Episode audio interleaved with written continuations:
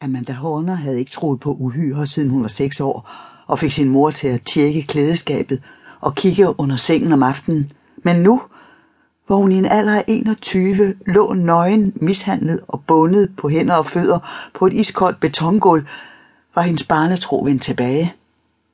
Indhyllet i mørke, lyttede hun til sit hjertes trummende rytme.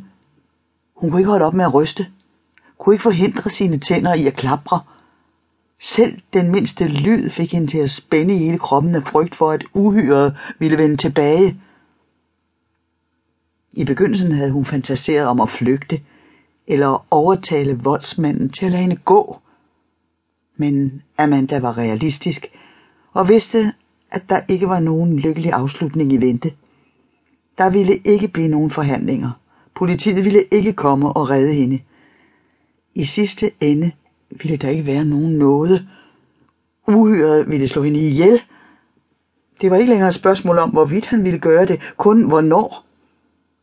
Ventetiden var næsten lige så uudholdelig som tanken om døden i sig selv.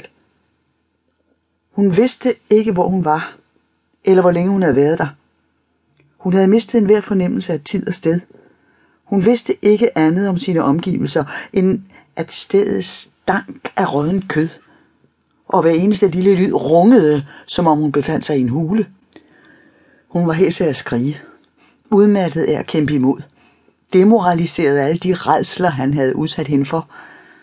En lille del af hende længtes kun efter, at hendes pinefulde kamp for at overleve ville få en ende. Men, åh oh Gud, hvor hun ønskede at leve. Mor, viskede hun. Amanda havde aldrig før tænkt nærmere over døden. Hun havde haft alt for mange drømme. Hun havde været alt for fuld af håb for fremtiden, og havde troet fuldt og fast på, at dagen i morgen ville blive bedre end dagen i dag. Men nu, hvor hun lå i en kold sø af sin egen urin, affandt hun sig med, at der ikke ville komme nogen ny dag i morgen. Der var intet håb, ingen fremtid. Kun en dyb og dunkel frygt for hendes nært forestående død, og den pinsel, som denne viden medførte. Hun lå på siden med knæene trykket op foran brystet. Stoltråden, som hendes hænder var bundet sammen med på ryggen, havde været smertefuld i begyndelsen, men efterhånden som timerne var gået, havde smerterne fortaget sig. Hun prøvede at lade være med at tænke på alle de ting, han havde gjort ved hende. Først havde han voldtaget hende, men selv dette overgreb var for intet at regne mod de andre lidelser, han havde udsat hende for – hun kunne stadig høre den skarpe elektriske knitren, efterfulgt af en flænsende smerte, da strømmen skar gennem hendes krop og sendte chokbølger gennem hendes hjerne.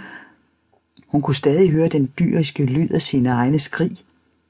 Brølet fra adrenalinet, der strømmede gennem hendes blodårer, hendes hjerte, der hamrede i en vild og ukontrollabel rytme, og så var der kniven. Han havde mishandlet hende med en makaber kunstners dybe koncentration. Han havde holdt ansigtet så tæt på hende, at hun kunne mærke hans vislende ånde på huden. Når hun skreg, slog han hende med strømstaven. Når hun sparkede ud efter ham med benene, slog han hende igen. Til sidst havde hun ligget helt stille og tavst affundet sig med lidelserne. Hun havde accepteret smerterne, og et kort øjeblik havde hendes tanker ført hende til en strand i Florida, som hun to år tidligere havde besøgt sammen med sine forældre. Det varme hvide sand under fødderne, og den stille brise, der var så lun og behagelig, at den føltes som Guds ånde på hendes sjæl. Mor, hjælp mig!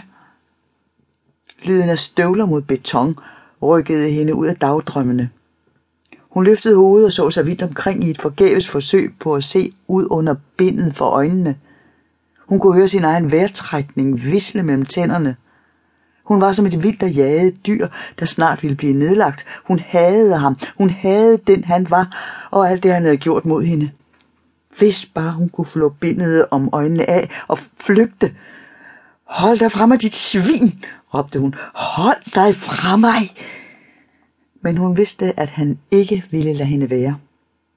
En behandsket hånd strejfede hendes hofte. Hun vred i kroppen og sparkede ud efter ham med begge ben. En flygtig tilfredsstillelse bredte sig i hende, da hun hørte ham stønne. Men så knitrede strømstaven af der som et lyn, og smerten skød sig gennem hendes krop, som om hun lige var blevet slået med en pisk.